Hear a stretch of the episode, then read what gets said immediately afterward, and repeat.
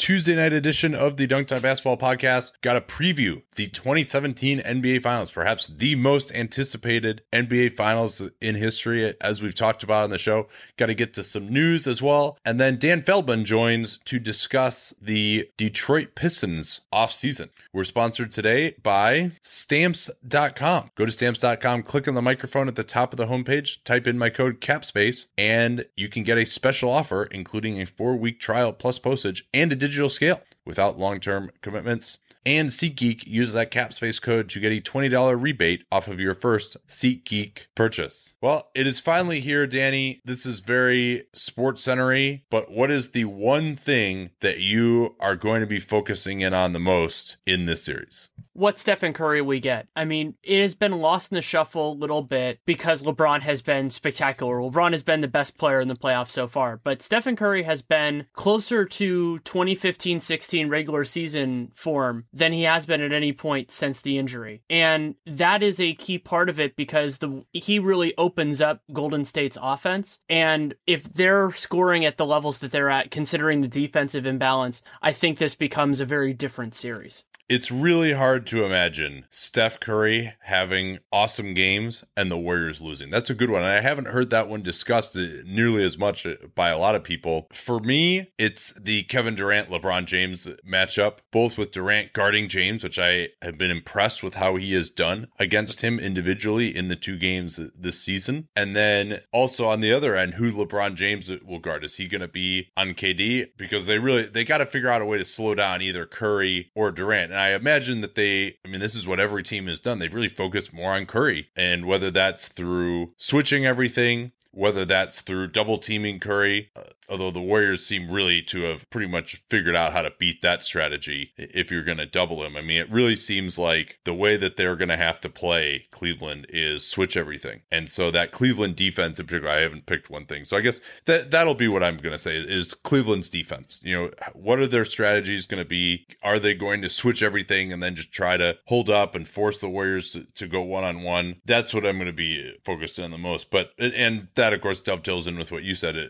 about Steph Curry. Um, let's start off talking about here, continuing in that same vein. When Golden State has the ball, you imagine that Pachulia will go back to starting. He is recovered from that heel contusion. Apparently, he's been going through full practices. What do you see Cleveland matching up with Golden State in their base lineups? I think they're going to want to at least start the game with Kyrie on Curry. And well, the big question there is going to be how they handle screening actions. It doesn't have to be pick and roll. People focus on that a lot. You know, the Warriors don't run actually that much pick and roll, but they do a fair amount, not a ton, but a fair amount with screening actions. And I thought that particularly at moments in the Jazz series, those really opened up some of their best opportunities because both Pachulia and Draymond Green are both very good screeners. And if they do a good enough job sealing off Curry's guy, then they basically force the switches and gets into what you talked about at the beginning of the show. Yeah, and that's why I would be very surprised to uh, to see conventional pick and roll coverage, which with Curry involves basically double teaming at the point of attack. Uh, but I think when Kevin Love is involved, uh, that's with the, everyone except for Love. When Love is involved, they really probably have to trap. Now they're going to try. Usually,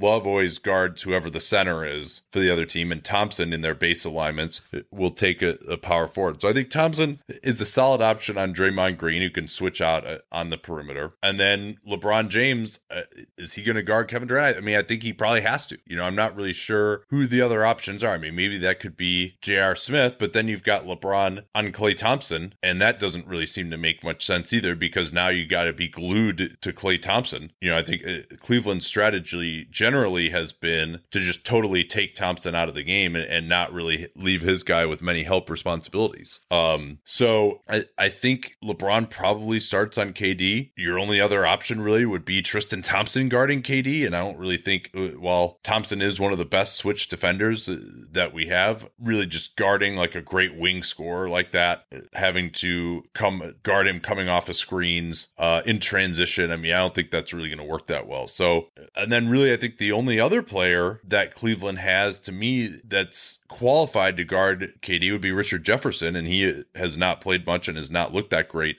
in the playoffs so far. Mean, who I maybe you could say J.R. Smith will get some time there, but then you, are you're, you're putting a bigger player again on, on Klay Thompson. It's uh, KD is going to be a massive problem. And I think people who are saying that he's more likely to be the MVP than Curry, that's probably because I, I see Cleveland just not really having an answer for KD. And so they're almost like, let's not even try. You know, we'll just, he's, he's just going to score. And he, if, if he scores one on one, he scores one on one, but we're not changing our defense. Whereas Curry, you know, we're going to have to double team him and Curry may get a lot of assists, maybe some turnovers in, in his bad games. Uh, but that we're not going to let Steph Curry be the primary initiator of the offense and beat us with his own offense. That's generally, it seems like, been their strategy. And that's generally, I think, been most teams' strategy, frankly, against the Warriors uh, when they're good defensive teams that really uh, dial in that ties in with something else that I think is a kind of a spillover effect of how they're going to handle those alignments is that the Cavs really have a shortage of quality help defenders, and really it's LeBron and Tristan Thompson. And so, depending on where those guys are on the floor due to the scheme and everything else, there could be these circumstances where Curry or somebody else breaks past the first line of defense and there's just isn't anybody with force there. And so, if LeBron is guarding Durant, his best value in last year's finals was was as a help defender. Tristan, if he's on the primary action, action, you're basically putting him in the same spot that Rudy Gobert was in last year, or I mean, sorry, last se- two series ago. And I think that's going to pose some real problems too, especially considering the Warriors have a lot of guys that can finish open shots in the lane, just like almost every good NBA team does. What about Kevin Love in this series defensively? I thought he was outstanding, played some of the best defense I've ever seen from him, really throughout this entire playoff run, but specifically in the the Boston series. But we've definitely seen if you, a great comparison even was that we brought up was how LaMarcus Aldridge and Pau Gasol were able to be effective defensively against Houston and then just were completely out on an island, unable to do anything defensively against the Warriors. Part of that was due to the fact that Kawhi Leonard missed a bunch of time. He helps them, but still, like the strategy of, all right, we're just going to have this guy hang back, uh, which they don't really do that much with Love. They brought him up to the level of the wall and had him trap a little bit, but then just, or of course, Love is a switch defender. And certainly, I mean, I think the Warriors off ball stuff in some ways will be more of a problem for Love because, you know, if Love is guarding, say, Pachulia, right, and they run a pin down for Klay Thompson, now Love, if he's got an emergency switch out onto Klay Thompson, you know, that's not something that he's really comfortable doing. He knows the angles pretty well around the rim, but if they're going to switch as much as I think they probably have to, there's just because you you just can't play the Warriors conventionally. Like no team, I don't think, maybe other than you know in this modern era of the Warriors, Boston is the only team I think, maybe Memphis for a little bit in the 2015 playoffs is the only team that I think has had a ton of success defending the Warriors with conventional defensive principles where you're not switching a ton. Love is similar in some ways to Kyle Korver in that they are players that can execute the scheme fairly frequently and that I think make nice intuitive plays. And so they can be a part of successful defense against most teams. And we saw that against Boston. I thought I thought Love contested better than usual. He had some great deflections. I think he had six in game four and was doing a nice job in that way.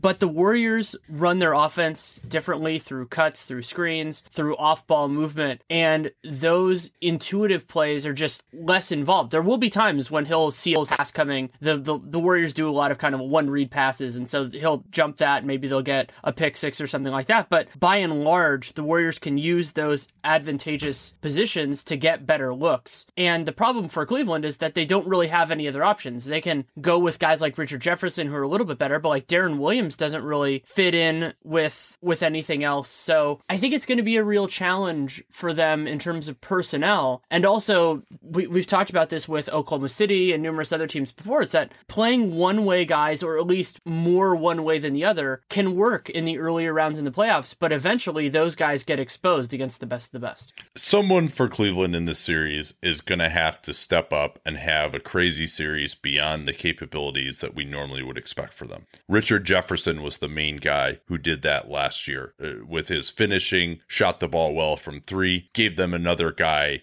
who could switch. Maybe that'll be Jefferson again, although uh, count me as skeptical on whether he can repeat his finals from last year, a year older and against a, a much better Warriors team this time around. Other than that, I mean, who maybe it's Iman Shumpert who just you know they have him out there for defense, and the Warriors kind of leave him, and he starts getting hot and, and, and hits enough threes to stay on the floor and you know really make the Warriors pay for not guarding him. Uh, you know, may, maybe he's the guy. Maybe J.R. Smith just goes completely crazy from three point range. Uh, I don't think it's going to be Channing Frye because it seems like Lue does not trust him against smaller ball teams. I don't think he played a minute of competitive action during the Boston series, and uh, that seemingly would augur that he's not going to play very much in this series. Um, because it's just they got to get something from one of these wings.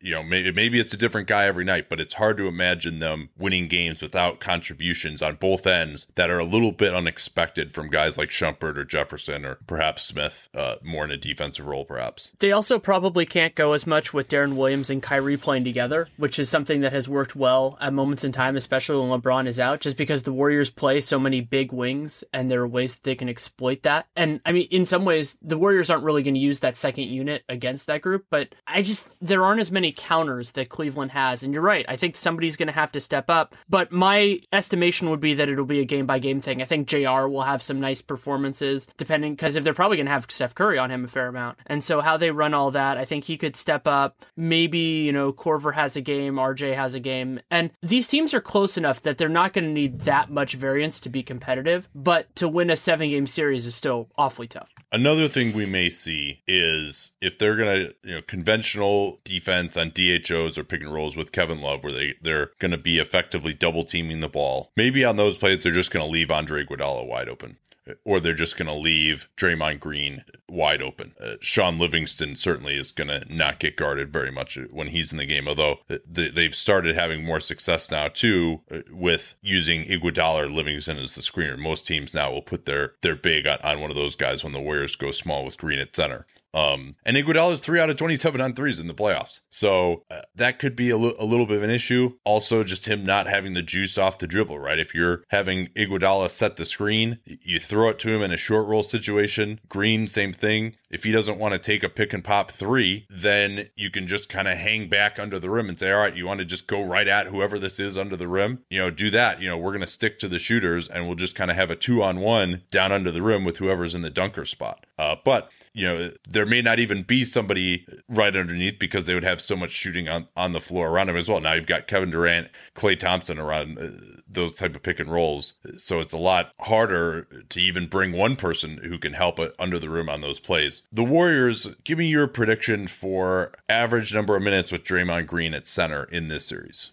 both Steve Kerr and Mike Brown have been reluctant to go to it. I mean, I remember back in game one of the Spurs series when they were getting housed, I was comp- complaining about that, though some of that was Draymond getting in foul trouble. Yeah, I, and it may have been Iguodala's injury as well. True, that could have been as well. I'm going to say probably about 15 minutes. I would have it be about double that if it were, if I were, if it, if Draymond's amenable to it, but 15 seems about right. I think they're definitely going to try and get it done conventionally. And if they lose a game, one of the first two games at home, or they get way down in a game, you could see that change. But it could be, you know, they win the first two games at home and it's fine. And then maybe they break it out more in game three as they're trying to put them away. Uh, I still think that's their best lineup. I think that you're giving Kevin Love too much of a hiding place. I think that JaVale is really going to get worked defensively. I think that the bigger reason, though, frankly, that I think the Warriors should go small is I think they're better defensively with that group, uh, with Green at center against this unstoppable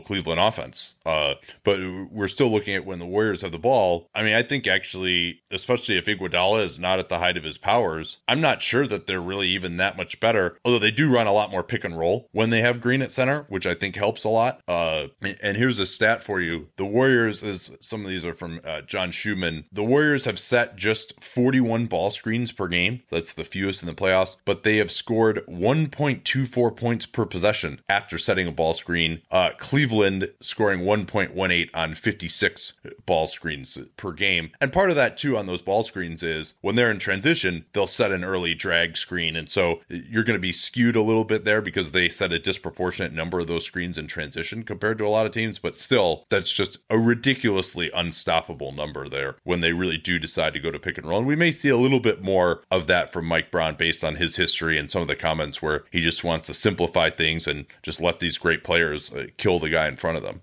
I don't know if this necessarily fits in either box of which team has the ball, but something that will be very, very important in this series along those same lines is just how many minutes the Warriors' best players play. We know where Cleveland is going with this because they've already done it. You know, LeBron will play heavy minutes, Tristan will probably play heavy minutes, Kyrie will play as many as he can. Love is the question mark just because of fit. The Warriors, their guys are averaging around 35 a game. Some of that is because of the blowouts, and some of that is just because they've been very cautious. And if they change that, if it starts to go towards 40 a game, which is more like what it was in their Yeah, in competitive, competitive games, they'll play 40. In competitive games, they'll play at least 40. It- The question is, is it going to be 42, 44? Right. You know, is that is Steph Curry, is he, is he going to come back in before the eight minute mark uh, of the second and fourth quarters? You know, that's, that'll be an interesting one as well. And so, how that ties in with the Warriors' offense is their worst stretches are when they have, especially when they have Curry and Durant both off the floor, but when they get into some of these kind of like limited star lineups and going with more minutes for their best players reduces the amount of time those lineups can play together, even if Mike Brown wants to keep that conceit. So, that will take away an advantage that Cleveland has defensively because, you know, that lineup with Clark and Thompson and Green and Iguodala and West is not the hardest lineup to defend uh, if you can get, you know, if, you, if they're not getting in transition.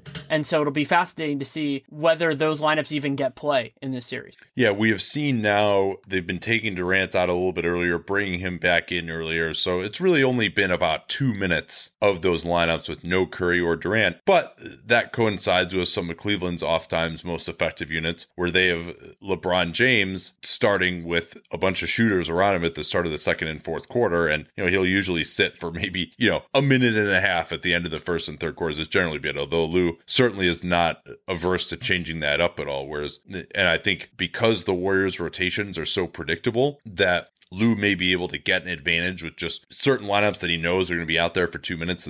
Obviously, the one with Klay, Draymond, David West, Ian Clark, and Iguodala is probably the most vulnerable of those. And I think especially if Ian Clark is going to be out there, you know, let's just run a LeBron pick and roll at Ian Clark every single time with all these shooters around him and make Ian Clark guard. Uh, I think we may see more McCaw, but even McCaw is going to be is too thin to deal with LeBron. So are they going to then have to go back to Shaun Livingston in that lineup? Well, then they don't necessarily have enough spacing. There, because of that predictability, you can set up a package where you say, all right, you know, we've got two minutes here. Let's just pick at this sore and see if we can pick up four, six quick points when uh, Steph Curry and Kevin Durant are out of the game.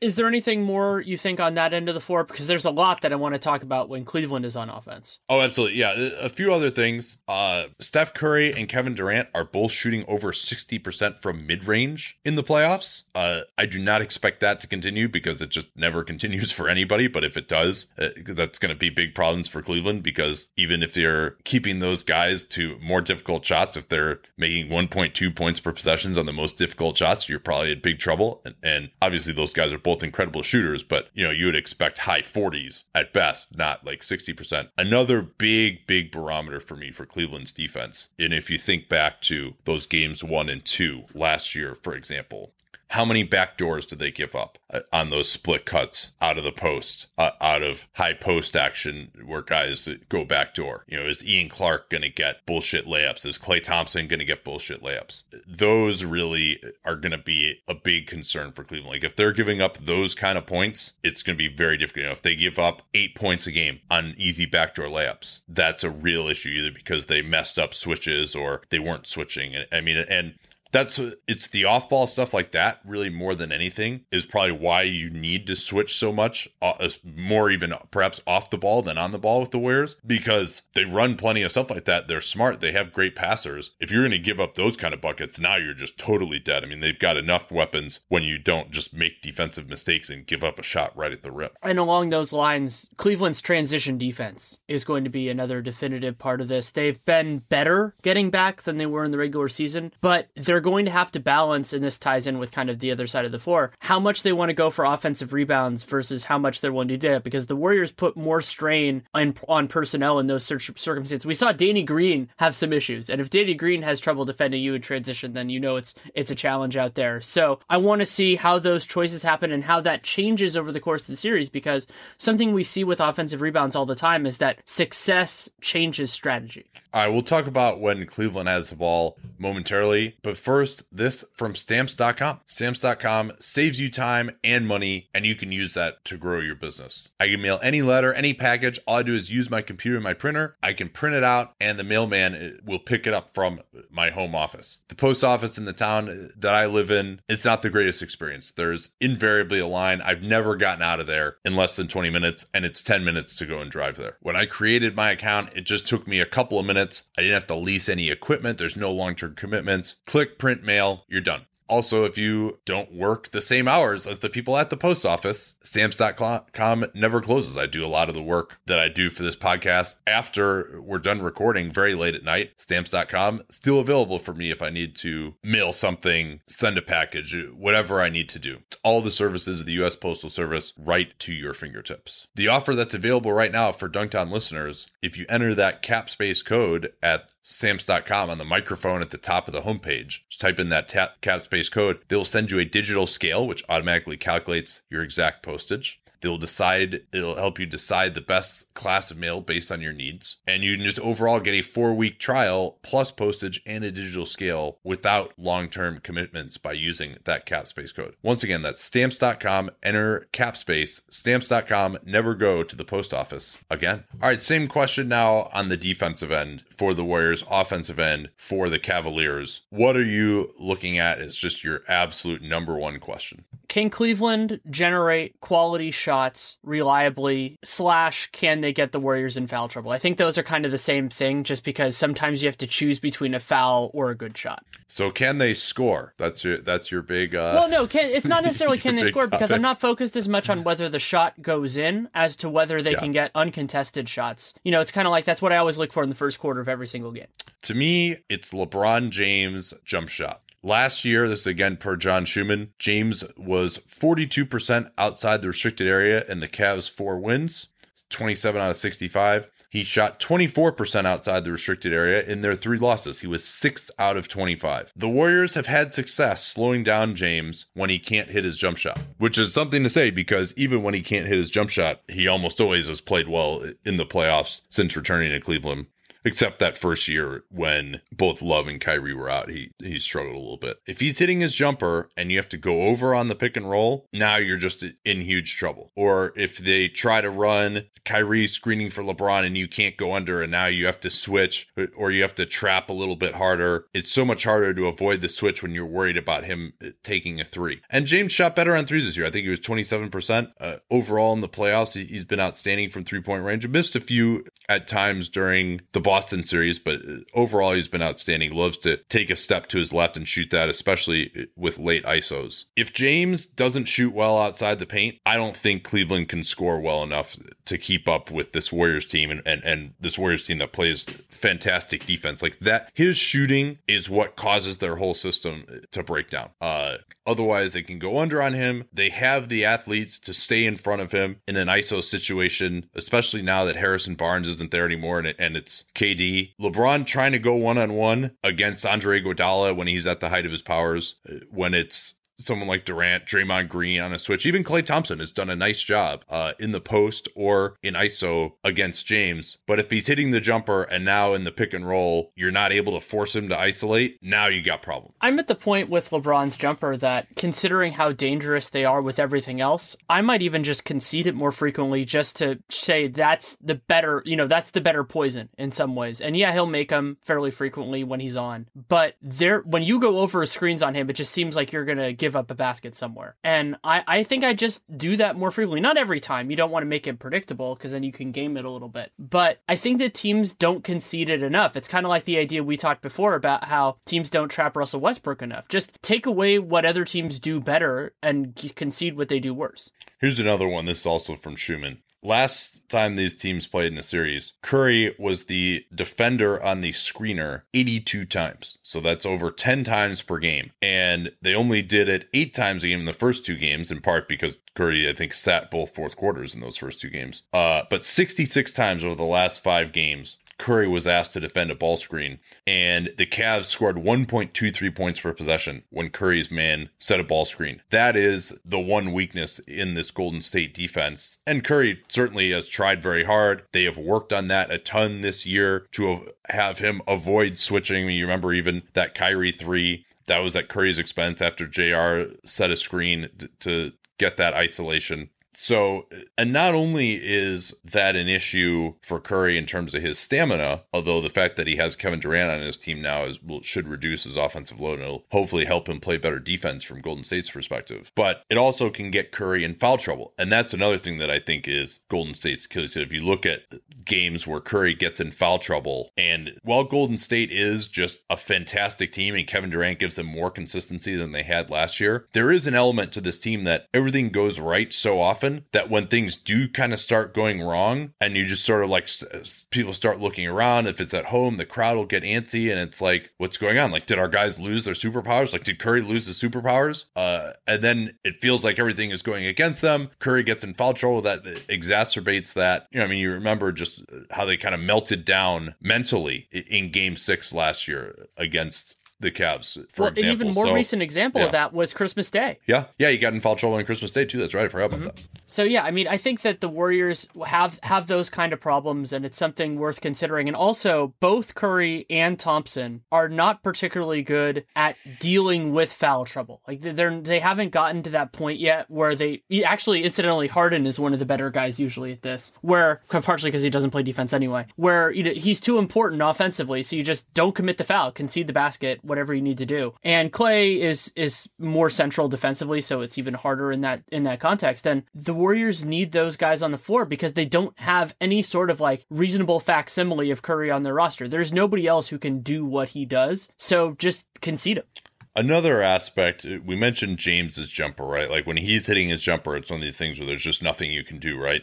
Kyrie Irving is another one of those guys where you can defend them, and the Warriors often do uh, defend them absolutely as well as you possibly can. But the Cavaliers and, and defending as absolutely as well as you can, that's generally forcing an isolation. The Cavs, however, have isolated on 15% of their possessions in the playoffs. That's the highest rate, up from 12% in the regular season, which was also the highest rate and they're scoring 1.16 points per possession on ISOs, which is completely ridiculous. And so that's the other reason why you can never count out Cleveland in this series because I mean, and we saw it in Game Five. I thought was even was the game where this was most the case. Like game Game Seven, the Warriors defended Cleveland really well. Uh, game Six, you know, was never close, but it was really Game Five where, especially Kyrie Irving in the second half, Klay Thompson was just playing great defense on him every single time. You can also and think he was still sorry. hitting ridiculous ridiculous shots. I mean, I think back to also to the Christmas Day game. That last shot, Kyrie's game winner, was incredibly well defended, and Kyrie just drilled it in his face. Yeah, th- that's a great point too. So that's another issue just this aspect of cleveland like you just can't do nothing with them you know and aside from that though i do think cleveland's offense can get a little bit stagnant especially down the end of games. They actually have not played well down the end of close games in these playoffs. You remember some of those games uh, against indiana where they really struggled to score at the end of games especially when they have a slight lead it seems like they really just go into like we're gonna hold the ball and iso i mean they get a little bit too they just don't go early enough especially lebron like when when he gets a switch, he's just going to hold the ball for like 10 seconds for no reason sometimes. And I think, you know, you can do that when you've got Jae Crowder and the Boston Celtics defense. I don't think you can do that against Golden State. Like they're just too good at loading up. Like if you have the advantage, you need to attack quick before they can get their help in position. And they obviously have a, a ton of experience now dealing with James's ISOs and, and Kyrie to a, a lesser extent. Is Kevin Love going to play late in these games?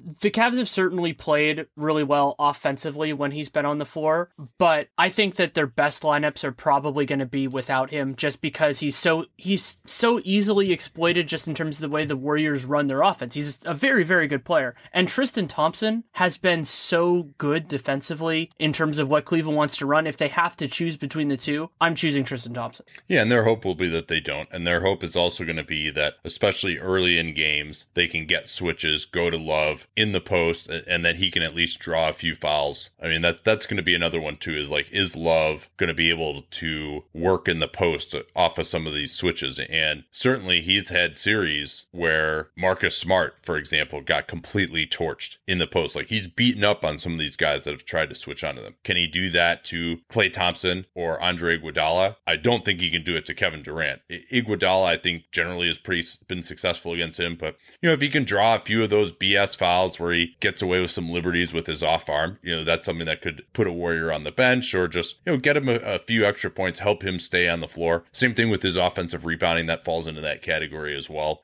And so I think uh, one of the big reasons why I think Golden State needs to go to Draymond at center so much in this series is just to put Love in difficulty more defensively. Like, don't give him a place where even with Pachulia, you know, if you double team Pachulia on a on a pick and roll, or you double team Steph on a pick and roll involving Pachulia, you know, now you're kind of giving it a bailout. You got to throw it to, to Zaza, and he's going to be kind of hard pressed to make a play. Whereas making Kevin Love guard someone out on the perimeter at the three point, have to close out, get back to the rim to help, just forcing him to cover ground is the big issue, as we mentioned with Gasol and, and with Lamarcus Aldridge in the last series. You, you know, don't let him hang out in the area from 17 feet and in. Uh, that's a big reason I think they need to go with, with Draymond. And then uh, when the Warriors go with Zaza at center, I mean, Kyrie Irving is going to be able to cook him all day in pick and roll. He'll be able to get to his mid ranger. He's gonna, he'll make him look exactly like they made Kelly Olynyk look, and they'll probably try to bring Pachulia up higher to level the ball and see whether then Tristan Thompson can make a play. And, and Thompson actually has relatively succeeded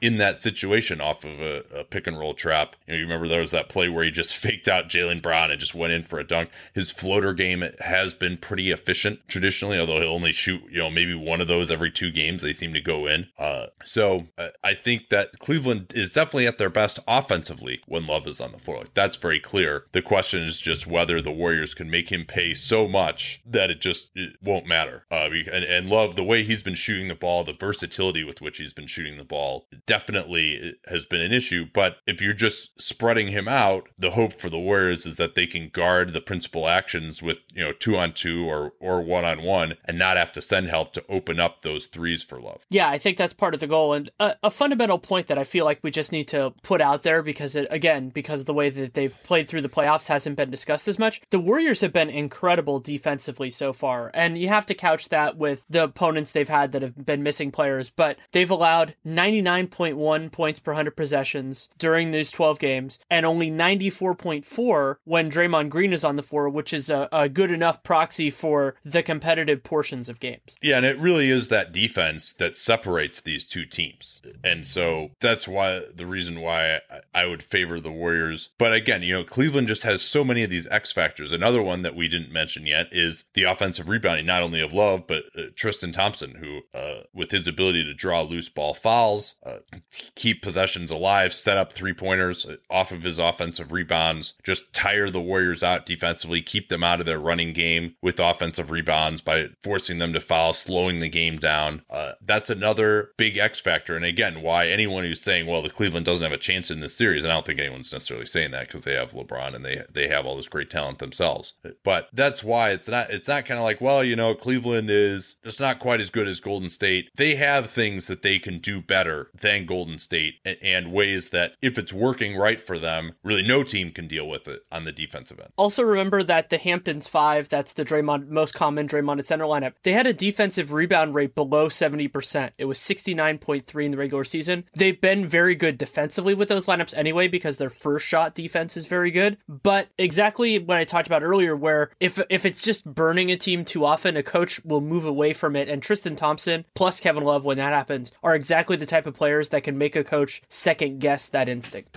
Yeah, and that's gonna be another one too. Like if they give up some offensive rebounds, if Kevin Love gets a bucket or two in the post, is Mike Brown going to stick with those smaller lineups with Green at center, or is he going to get cold feet and try to go back to Pachulia or or David West or McGee? I think just none of those three guys can hang against Cleveland's best lineups defensively. And so I, even if you're giving up some post ups or you're giving up some offensive rebounds. I think you're just so much better defensively with your ability to switch across nearly every position that you stick with that regardless. I mean, unless it just you go through like two games and that lineup is just not working. Uh, but and especially then what, what it can do pushing the pace as well, just forcing Cleveland into more isolations. The other thing about that unit too is if they do need to double team, they have so much length and speed that they can actually recover back to shooters better than just about any other lineup in the NBA as well. So if you really if you have to double team, especially if it's I mean James is so difficult to double team, but if you do double team him, I what I say they should do is you front in the post if you have, you know, say Curry on him and then when they have to lob it over the top, you use that time to come with the double team. And hopefully he's lobbing it, you know, just to get the ball in 15 feet from the basket. And then a hard double to not let him get middle first before he throws the pass. I mean, he's always going to be able to throw a really good pass, but you make it a little bit more difficult there. Same thing with Love as well. If you're going to double, double out in the perimeter uh, where with the guy with his back to the basket 18 feet away instead of, all right, we're going to let him pound dribble right into the lane. And now we're going to emergency help instead. And while Cleveland Cleveland is tough in some of those scramble situations offensively. You know, like they they can just make you pay. It's still better than the alternative. Anything else you wanted to focus on here before we get to predictions? No, I think I think we hit on a lot of it. One one point you talked about the idea of Cleveland people maybe not giving Cleveland enough a chance in this series is just the idea of thinking of this as a game to game element. And also there weren't. I, I'm thinking back just kind of off the top of my head with last year's finals. It was interesting how the games at Oracle were closer than the games in Cleveland. You know, games one and two were both competitive, or was that was that last year? was that two years ago that both one and two were competitive? No, it was two years that ago. Two last years year, ago. the Warriors blew them out in the first two games. That's the Warriors, right. The Warriors had a higher margin of victory than any team ever in the first two games of the finals last year. That's right. I was the, the downside of the book is I was I was writing on the 2015 finals and I've tied the two together so much. But yeah, you're right. All right, prediction time. I can go first. It, I, don't, I don't know if you listen to it, but it's already out there. I think Warriors in six is the, is a reasonable outcome. On talent, it might be a little bit off of that, but I give Cleveland so much respect. I think that LeBron and Kyrie can put it together for any game, and I think Cleveland has a respectable chance of winning the series. But the Warriors are better. They're healthier than last year. They are superior talent wise to where they were last year, and I would say Cleveland is a little bit worse just because they're older in ways that don't that is not particularly helpful. Also, I don't think home court matters as much in this series. I think the Warriors can win in Quicken Loans Arena and the Cavs can certainly win at Oracle. Both teams have done it in high profile circumstances. So, Warriors in six, I'm pretty comfortable with it. Yeah, I think I'll do Warriors in five. This has been our little dichotomy, which you have kicked my ass on these playoffs of you saying in six, even though it's the road team winning on the other team's floor, me saying in five or seven, you being right more often than me. But I do think that this Warriors team is just so good. Yeah, games are not played on paper, but I, I think that they have been dealing with this for a long time. The disappointment last year that they are going to be locked in and that they just have a pretty good understanding of how to defend this Cleveland team. And especially, I think it's going to be such a step up from what Cleveland has been playing. And I do think that I don't see Cleveland playing that well in the first two games. I think it's going to, I mean, maybe that's just because we remember last year and, and how it happened, but I don't think that Cleveland, I think there's going to be a bigger adjustment for Cleveland than there will be for Golden State. I want to push back on that a little bit more on the Warriors side of it because they have a penchant for just coming out flat in game ones. And this could and should be the exception because we know they're not taking the Cavs lightly, but they didn't take the Spurs lightly and they got worked in the first part of that game. Not only the overall, you know, 25 point deficit, but just the beginning of that of that game. And so we'll see if, if that happens. But if it does, it's going to be in game one. Yeah, and I don't like to get into this stuff too much, but as far as the mental edge, you'd think that Cleveland would kind of have it. The pressure is not on them as much. They don't need to redeem themselves from last year. But you could also say that the fact that they have basically kind of played poorly and almost like cheated the game, and some people would say it, because, you know, they're, oh, we don't need to try this regular season. We'll just be great in the playoffs. Or, yeah, it's fine. We could go down 2 0 to the Warriors and 3 1. We'll just come back and win. It's like, it's almost like that kind of behavior is, has been rewarded. I, I don't think they can afford that this year to where if they go down 2-0 to this team, I mean, unless there are injuries involved, it will be a major issue for them. But on the other hand, I mean, playing at home to start with, and, you know, the Warriors haven't been put under pressure really yet, but uh, they have responded well when they have been down in these playoffs at times too, like that game one against the Spurs, even though it, part of that was facilitated by Kawhi going out. I would say, though, that Cleveland has a little bit of the edge just in terms of like, all right, if they start struggling, it might not snowball as badly as it could for Golden State as when and, especially because like Golden State can look so bad at times, you know, where just like Curry will have the these inexplicable turnovers or just Klay Thompson won't hit shots or something and it's just like it's like what's going on here? Like why aren't we making shots? Like and it does seem to snowball a little bit. But now we're, we're going too far into the realm of just these mental things that we really have no way of actually getting a handle on. So we'll stop rambling here and uh, come back with Dan Feldman for that Pistons offseason preview right after this from SeatGeek. SeatGeek has taken a process that used to be eh, like a 20 minute process, maybe for me to get, to get tickets. I, mean, I remember when online tickets first became available in the early 2000s. I would go on to like 10 different sites trying to find the best deal. I didn't know which one had the best deal. Didn't really know like how much something in one area of the arena should cost versus another one. Now, SeatGeek has eliminated that difficulty because SeatGeek brings ticket buying sites together all in their beautiful user friendly app or website, depending on which you prefer. And then they also rank every ticket based on the level of value that it provides. So if you have a certain section, you just go on there, pick whatever they say is the best value ticket, and you're done now. You spent 90 seconds instead of 20 minutes trying to figure out which seats you're going to buy. Another thing you can do too is set price alerts. So if there's a certain event that you want to go to, if you want to either find something that has a, a high deal score or something that is below a certain price, SeatGeek will send you an alert if and when such a ticket becomes available. So we get started with SeatGeek. Download that SeatGeek app, go into the settings tab, click on add a promo code, and enter that promo code CAPSPACE. Easy to remember because we talk about CAPSPACE all the time on the program and SeatGeek will 20, send you $20 after you make your first purchase. Once again, that's the SeatGeek app, promo code CAPSPACE. Well, Dan, I'm glad that you had uh, about three minutes here to discuss all the options for Detroit's offseason. Match KCP, the end. we we covered it. We didn't even need the full three minutes. Yeah, well, so I mean, I guess we can explain why it is that their options are so limited. Uh, first off, well, they've they've signed a, a bunch of long term contracts. They're locked into Andre Drummond, Tobias Harris, Reggie Jackson, Jon Leuer, Boban Marjanovic, Ish, Ish, Smith, Marcus Morris, Stanley Johnson, Henry Ellenson. I mean, you can go all the way down the list. A, a bunch of players who are solid, rotation worthy, uh, but all mostly coming off down years, so have very little trade value. Uh, and I don't think the Pistons will want to sell low. Maybe they will. Maybe they'll value a shakeup more than I think.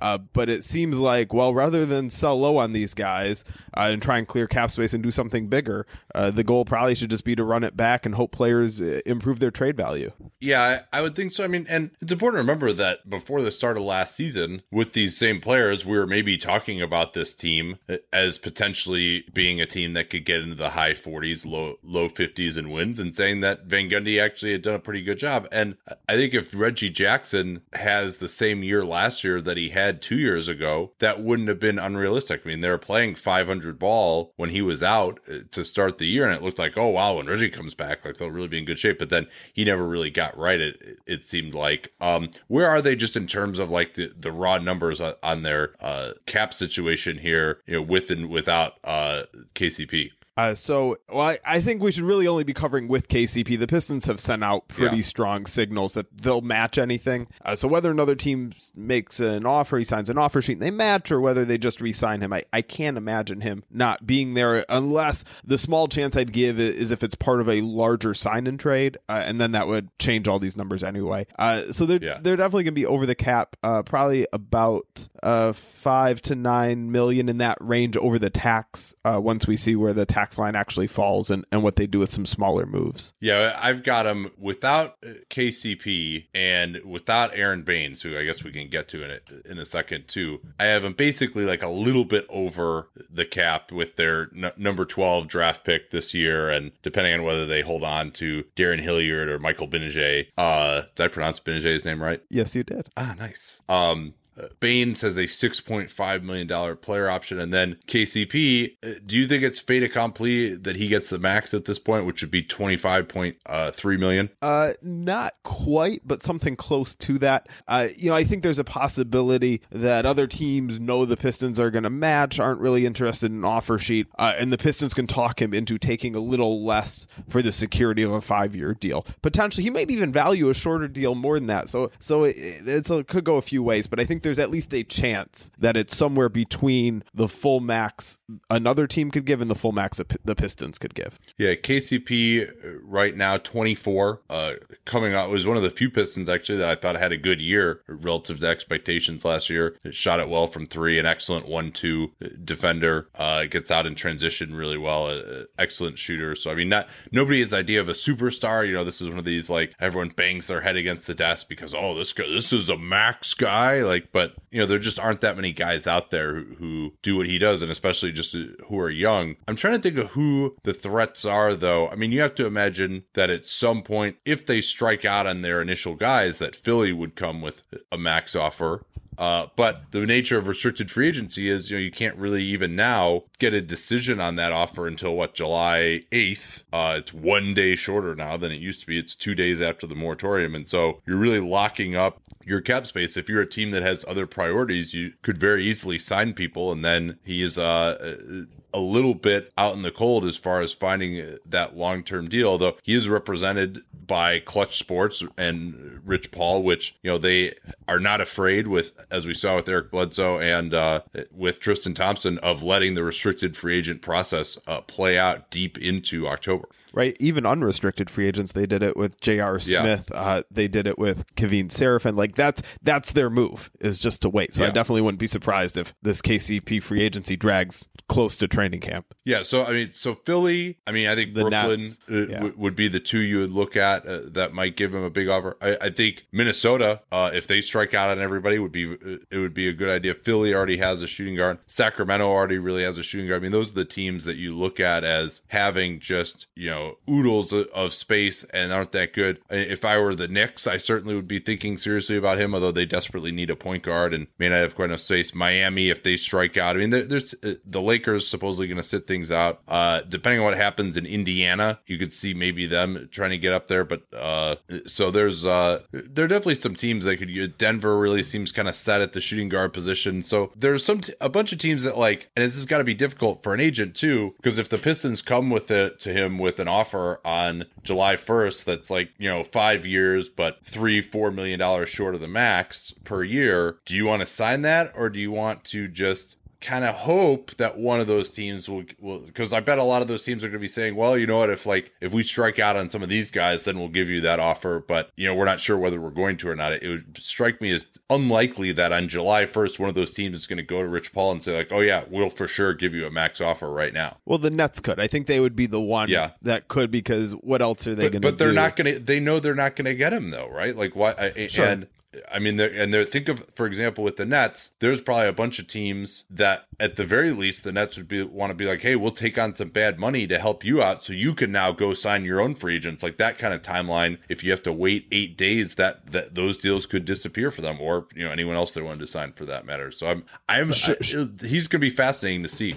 Well, at the same token, if the Nets do that to the Pistons, if they put this max offer out there, uh, they could be the team that takes some salary the Pistons have to unload. I don't know uh, how much luxury tax, if any, the Pistons would pay on this roster, and that's the range they'd be in. Uh, so they could force the Pistons to be the team that sends them a draft pick or some other positive asset to take salary. Yeah. So if KCP gets the max, uh, and then Aron Baynes does not opt out of his $6.5 million player option, they're looking at before they do anything else, $29 million over the cap and a little over $9 million over the tax. And they'd be paying $15 million in tax payments for a total team salary plus tax of $145 million. This is an issue you've been following for a long time with Tom Gores. He said that he'd be willing to pay the tax potentially for a winner, but we don't know whether this is a winner. Like, what, what do you think the current status is on how much tax they're willing to pay? Yeah, I could see them going into the season uh, a little over the tax line because obviously the tax isn't determined until the end of the year. Right. Uh, and just seeing how it goes. They're moving into a new arena this year. They want to have a little excitement with it.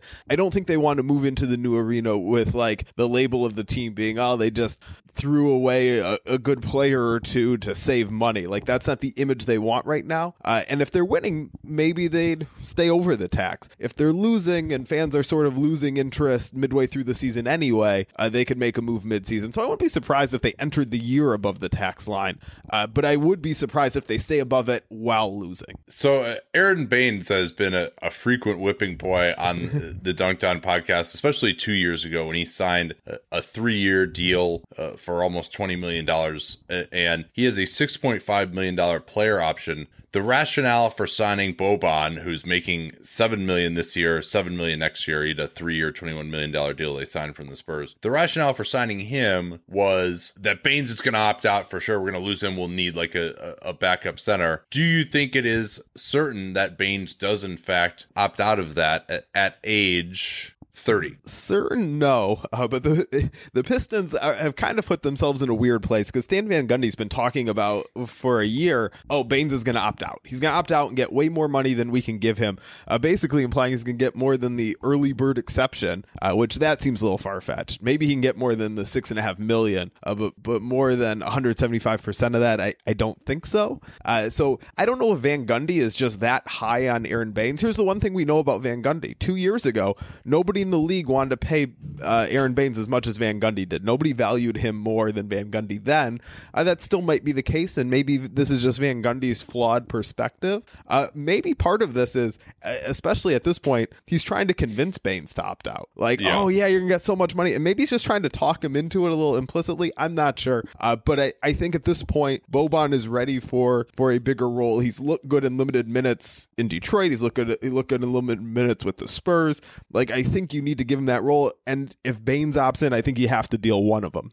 Yeah, and they still got Leuer, who can be a more mobile center option at times when uh, Boban doesn't really work. Now, you know, the, the, it's a lot of money that they spent on their backup front court, and and also don't forget, I know you haven't, but our listeners may have. They're still paying uh, Josh Smith uh, five point three million dollars per season for the next uh, two years after just straight up stretching the remaining money uh, on his contract, um, rather than trying to deal him in some way. Although maybe given what happened to him post career, that uh, post Pistons that may not have been possible. Uh, maybe the league knew that he wasn't any good anymore. Um, so who do you think? Uh, let's say if Baynes does opt in, now you have to pay KCP. It would seem like they're going to make some kind of a dump in that situation. Uh, would Baynes maybe be the guy that they would try and move there? Uh, you know, with one year, six point five million left. Even if he opts out, it seems like at that point you're so close to avoiding the tax that you might as well just try and do it. But there aren't any like obviously movable salaries here. Right. Uh, that's that's sort of the issue uh, with everybody, and that's why I wouldn't be surprised if they they go into the season over the tax because everybody's trade value is down.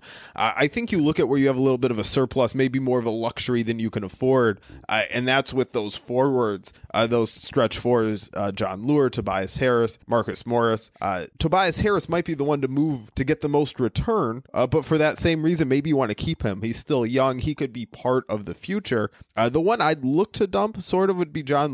Uh, he really fell off late last season, though, and uh, the time to move him, in hindsight, probably would have been around the trade deadline when he was playing very well. He was uh, the Pistons' best backup, eventually moved into the starting lineup, but one of the better backups in the league and uh, looked like a helpful player. And then he just fell off. I think I think part of that was minutes. That was a, a bigger role last year than he'd ever had. I think it caught up to him. That's just a little bit speculation, a little bit watching him. Uh, but you know, maybe he starts strong this year, and then you could trade him into the season. Marcus Morris would be a little bit more disappointing to lose because his salary is still so low, five million next year. Uh, but if you're if you're trading, you got to give up something. Yeah, it would seem like their only contracts you would look at as a value contract uh, would be Morris and Harris. Morris much more so than Harris, since he's only got five million next year, and then the five point four the year after that on what has been an excellent value contract. Uh, yeah, I mean, you could see maybe they would even just like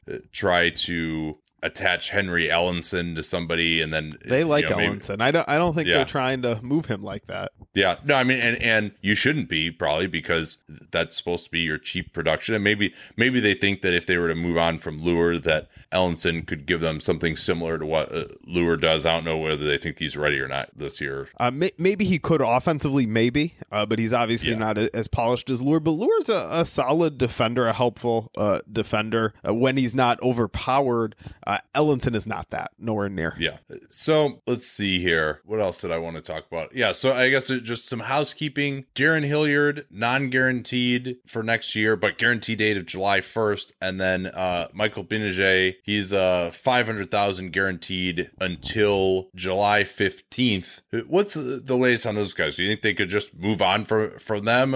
Uh, are they getting enough out of them where they would want to keep those guys on? I think they would w- want to keep Hilliard. Um, he he's a solid combo guard. Uh, you know, I don't know exactly who their their third point guard is going to be next year. Beno Udrih is a free agent, but Hill Hilliard somebody you'd be comfortable enough when when pressed into it, sliding over, giving those those point guard minutes to. Uh, Gbinije didn't get on the court lot. I was never really impressed with him. Uh, he's he's going to be 25 uh, in about a week, and so he's getting kind of old. He hasn't really shown much. Like this is why you, I don't really believe in drafting a player unless they're way better than Michael Gbinije, who is a solid college player, but unless they're way better than that, I wouldn't draft somebody that old. Uh, and so I probably wouldn't bring him back, but I never would have drafted him. So the Pistons are obviously higher on him than I ever was.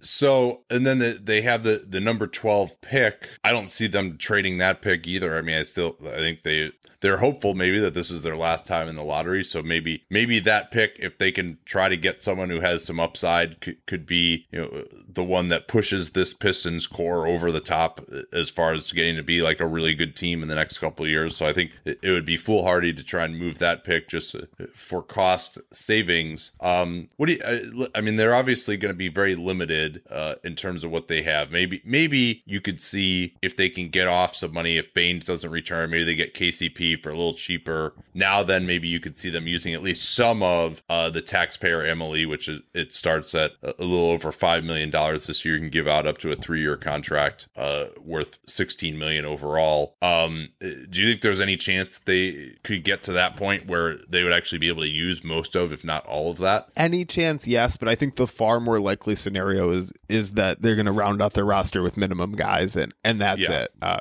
I mean, it's.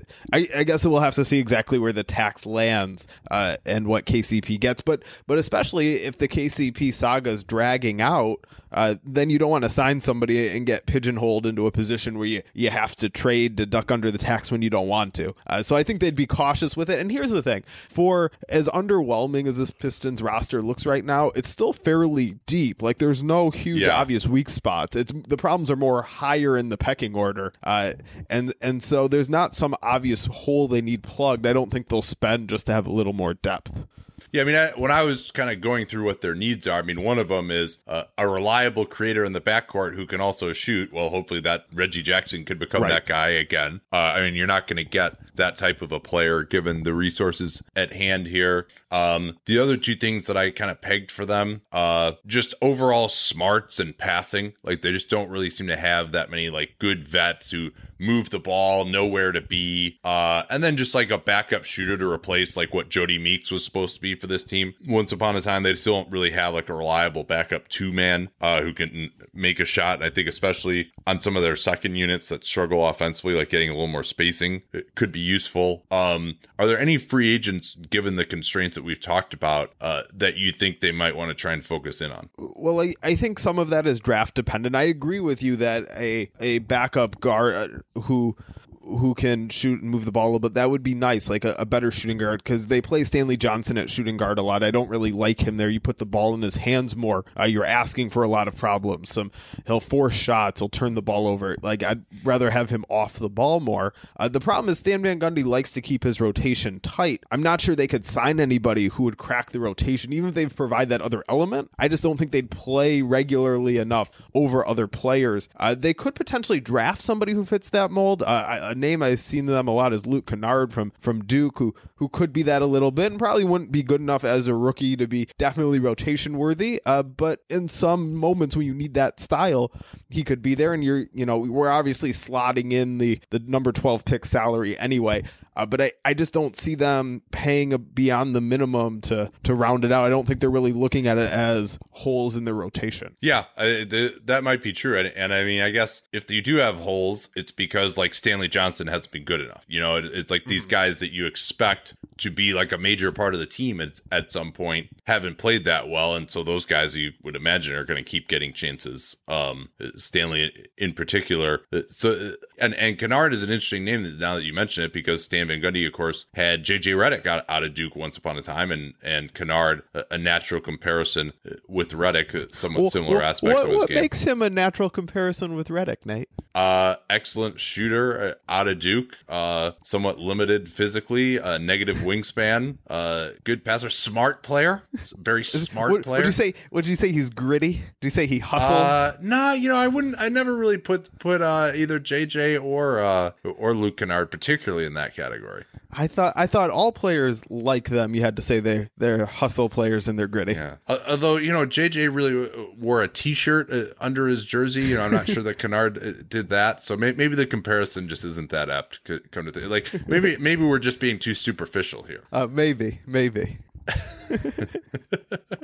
Uh, all right, so these are some of the names that I thought, given you know whether it would be a minimum, whether it be you know maybe you spend two point five million dollars of the taxpayer MLE. I think uh, Mike Dunleavy uh, would be an interesting name uh, for the Pistons. Uh, I'll just name these guys off. You see if any of them uh, pique your interest at all. Uh, Ian Clark, uh, Justin Holiday. James Young uh, from the Boston Celtics, who uh, Also almost certain Michigan. not yeah oh almost certain not to return there maybe a, a guy who might you know, provide some of those backup two minutes and then uh, more on the veteran side uh leandro barbosa who's uh may well uh, get released he's only got one million guaranteed this year from the suns Yeah, I, l- I like all those guys. Uh, I don't think they're going to be able to uh, necessarily like afford all of them, like or any of them. I think you just sort of have to see who falls through the cracks because I, barring a trade, and depends obviously on what the trade is. I just don't see them cutting into that MLE, spending more than the minimum uh, because that could really hamstring them later. It's just not worth it. Like none of those guys, I would say, are likely to crack the the rotation. Uh, not because Yeah. they wouldn't provide a different dimension, but if you add them, then you're losing something from somebody else. Uh, and so I just don't think it's worth being potentially stuck in that bad luxury tax position for somebody who's not in your rotation. how much pressure is Stan Van Gundy under right now after that bad season? This will have been uh, now his third full season in Detroit that was complete. It seemed like they're on a good trajectory. Now they're not. Is and is there a concern that that pressure could lead to uh, some other moves, or does it not even matter because they're like so up against the tax they can't do anything worse financially than they already have? Well, I don't think the president is going to fire him as coach, but otherwise, maybe there's a little pressure now, maybe a little. Uh, but this this is the advantage. This is what Stan Van Gundy wanted when he fought to become a, a president coach. It's he's insulated. There's only one person who can fire him, who can apply pressure. And it's the person who hired him, and the person who can have the most long term view, and that's the owner. Uh, and so I think there is a degree of patience. Uh, I don't know if that'll start to wear out if they lose again next year, but I do think relative to his record, uh, Van Gundy should feel pretty safe. Yeah, no, it- that makes sense. And, I mean, I guess you, you always wonder a little bit because uh, Arn Tellem was brought in. I'm not sure whether it's kind of to the side of him or above him. And I, I think uh, it's my- to the side. I, I think Yeah. that's that's sort of a, a different focus thing, and not so much on basketball operations. I don't, I, you know, it's not to say he never gives his input or his opinion, uh, and maybe would shift to that if the owner wanted to make a change. But I don't think that was the intent, and I don't think that's what Tellem's doing right now. Yeah, I mean, it's always just like all right, because he was mostly focused on like getting the stadium thing nailed down, right? Wasn't that like one of his the, the big things he was? So that's done now. Uh, he's still around. Uh, I mean, maybe there's other business stuff that he's working on, but it ju- it does seem like one of those things where you know he's not really doing that much. If things end up poorly uh, this year again, that maybe it'd be like, well, we have this guy in the organization, like maybe and he really knows basketball, and he knows contracts, and uh, that maybe he could be thrust into a, a larger role. Um, See, to me, it's more about. Uh, I would think the way it'd be more likely to go is okay. Do we want to move on from Van Gundy or demote Van Gundy or, or change something with Van Gundy? Like that would be step one, and then a separate step two would be identifying who that next hire is. And you can Yeah. say, well, look at here's somebody we trust, but I don't think he, because he's around would influence any pressure on Van Gundy. I think if there is pressure on Van Gundy and that causes a change, then they might say, well, man, we we trust Arn. Tellem he seems to know what he's doing. So uh, the future, much like the present, uh, they're they don't have any significant money scheduled to come off their books next season. Uh, and so you know maybe Baynes if he opts in, that's really the only one. Uh, so they're really they're going to be right back here the year after that too. You know, the, the, the other than just adding another draft pick, uh, and the cap is going to be pretty flat. I think. I mean, I think part of the pro- the issue with their planning too, I'm sure, has been the cap this time last year was supposed to be 108 this year, you know, and they would have had a lot more breathing space than it looks like they're going to have. There's a lot of teams, I think, that really were thinking, all right, you know, we could at least still add with some of our exceptions, uh, even after we spent a, a ton uh, last year. And now with the cap, and now everyone thought that, and they spent so much money that the cap is going to be much lower this year than it would have been. Uh, because part of the reason it was uh, supposed to be 108 was because the NBA was projecting teams wouldn't spend that much, and then they would have to artificially increase the cap for next year. Now that's not happening. And and I think I think that's absolutely correct. And I think there's one other issue with their planning that has gone wrong, which is uh, there's value in continuity in general, but I think maybe you've locked into a group of guys who aren't as comfortable with each other as you would have hoped. Uh, and you saw that when, when Reggie Jackson was out, then came back, uh, and Reggie Jackson was was not right and was trying to figure out how to play. Uh, and his teammates kind of resented that he was still shooting like he normally does when he's not as productive as he normally does. And uh, I think that breeded a little bit of animosity. And uh, you know, I don't know if this is necessarily the group of guys you want to be locked into. Where when they did it, it seemed to make sense that okay, these guys are playing fairly well together. They traded for Tobias Harris during the season a couple years ago. Uh, things seemed to work pretty well after that, and it seemed like a decent group of complementary players to lock into. It hasn't quite turned out that way, and now that everybody's trade value is down, there's not a clear and easy way out of it. Yeah, and it seemed in their defense, you could say, well, hey, you know, Drummond has this small cap hold of like nine million bucks last year. He's going to get the max. So this was basically mm-hmm. fourteen million dollars last year, and kind of use it or lose it space. So we signed Boban, uh, signed Jon Leuer. I mean, we kind of we picked some of the best guys that were available on the market. Signed Ish Smith, but now it really seems like, uh, with the exception of Smith, who I uh, played a lot better than I expected him to last year, and probably was actually worth his contract. Uh, uh, one of the few backup point guard signings who, uh, one of the few signings anywhere uh, that worked out last summer. Um, but now it really appears that I think you can get more impactful players, maybe than any of those guys, for just your full MLE this summer and certainly next summer. You know, so it, it seems like the, getting those guys like, all right, you know, these maybe aren't the best values, but we'll never have a chance to spend money productively again. Let's mm-hmm. just you know blow th- blow through this, and, and now they're up against the tax with these bad contracts. So that it appears like it was a miscalculation at this point. Yeah, I mean, it, it definitely did not work out well, uh, but I don't think it was a terrible plan to get into. I mean, look, if you're in a market like Detroit, your your paths are a little narrower. You know, you can't just wait for some superstar to, to sign with you. Uh, you you already have too much talent to really bottom out. I don't think the the market or the owner was really open to that. So you don't have a lot of pathways. And like you said, you got to use that money last summer or lose it. Uh, it just has not worked out well. Well, last thing, and this is uh, not very good drama because this is one of the least interesting things that we've discussed. But uh, Reggie Bullock has uh, is a restricted free agent. Do you think he's just going to not get a qualifying offer at all? I think he's probably in a vacuum worth the qualifying offer. Uh, but given the Pistons' constraints, given that they're going to be up against the tax and that he probably wouldn't be in the rotation, I, I guess I would slightly lean toward them not offering him a qualifying offer, not extending it. Uh, but I, I think that's somewhat close to a 50 50 call. Well, and the other thing to remember too is that if he does accept that qualifying offer just on a one year deal, he's got a no trade veto because he would lose his bird rights. Uh, so that you can't just say, "Oh, we'll we'll just pick that up and then try and trade him later." You know, you can't necessarily do that if, if that's, that's a good point. Maybe maybe some people were thinking. Um, yeah, I, I, mean, I think he he just it's been disappointing for him because he always looks the part of a three and D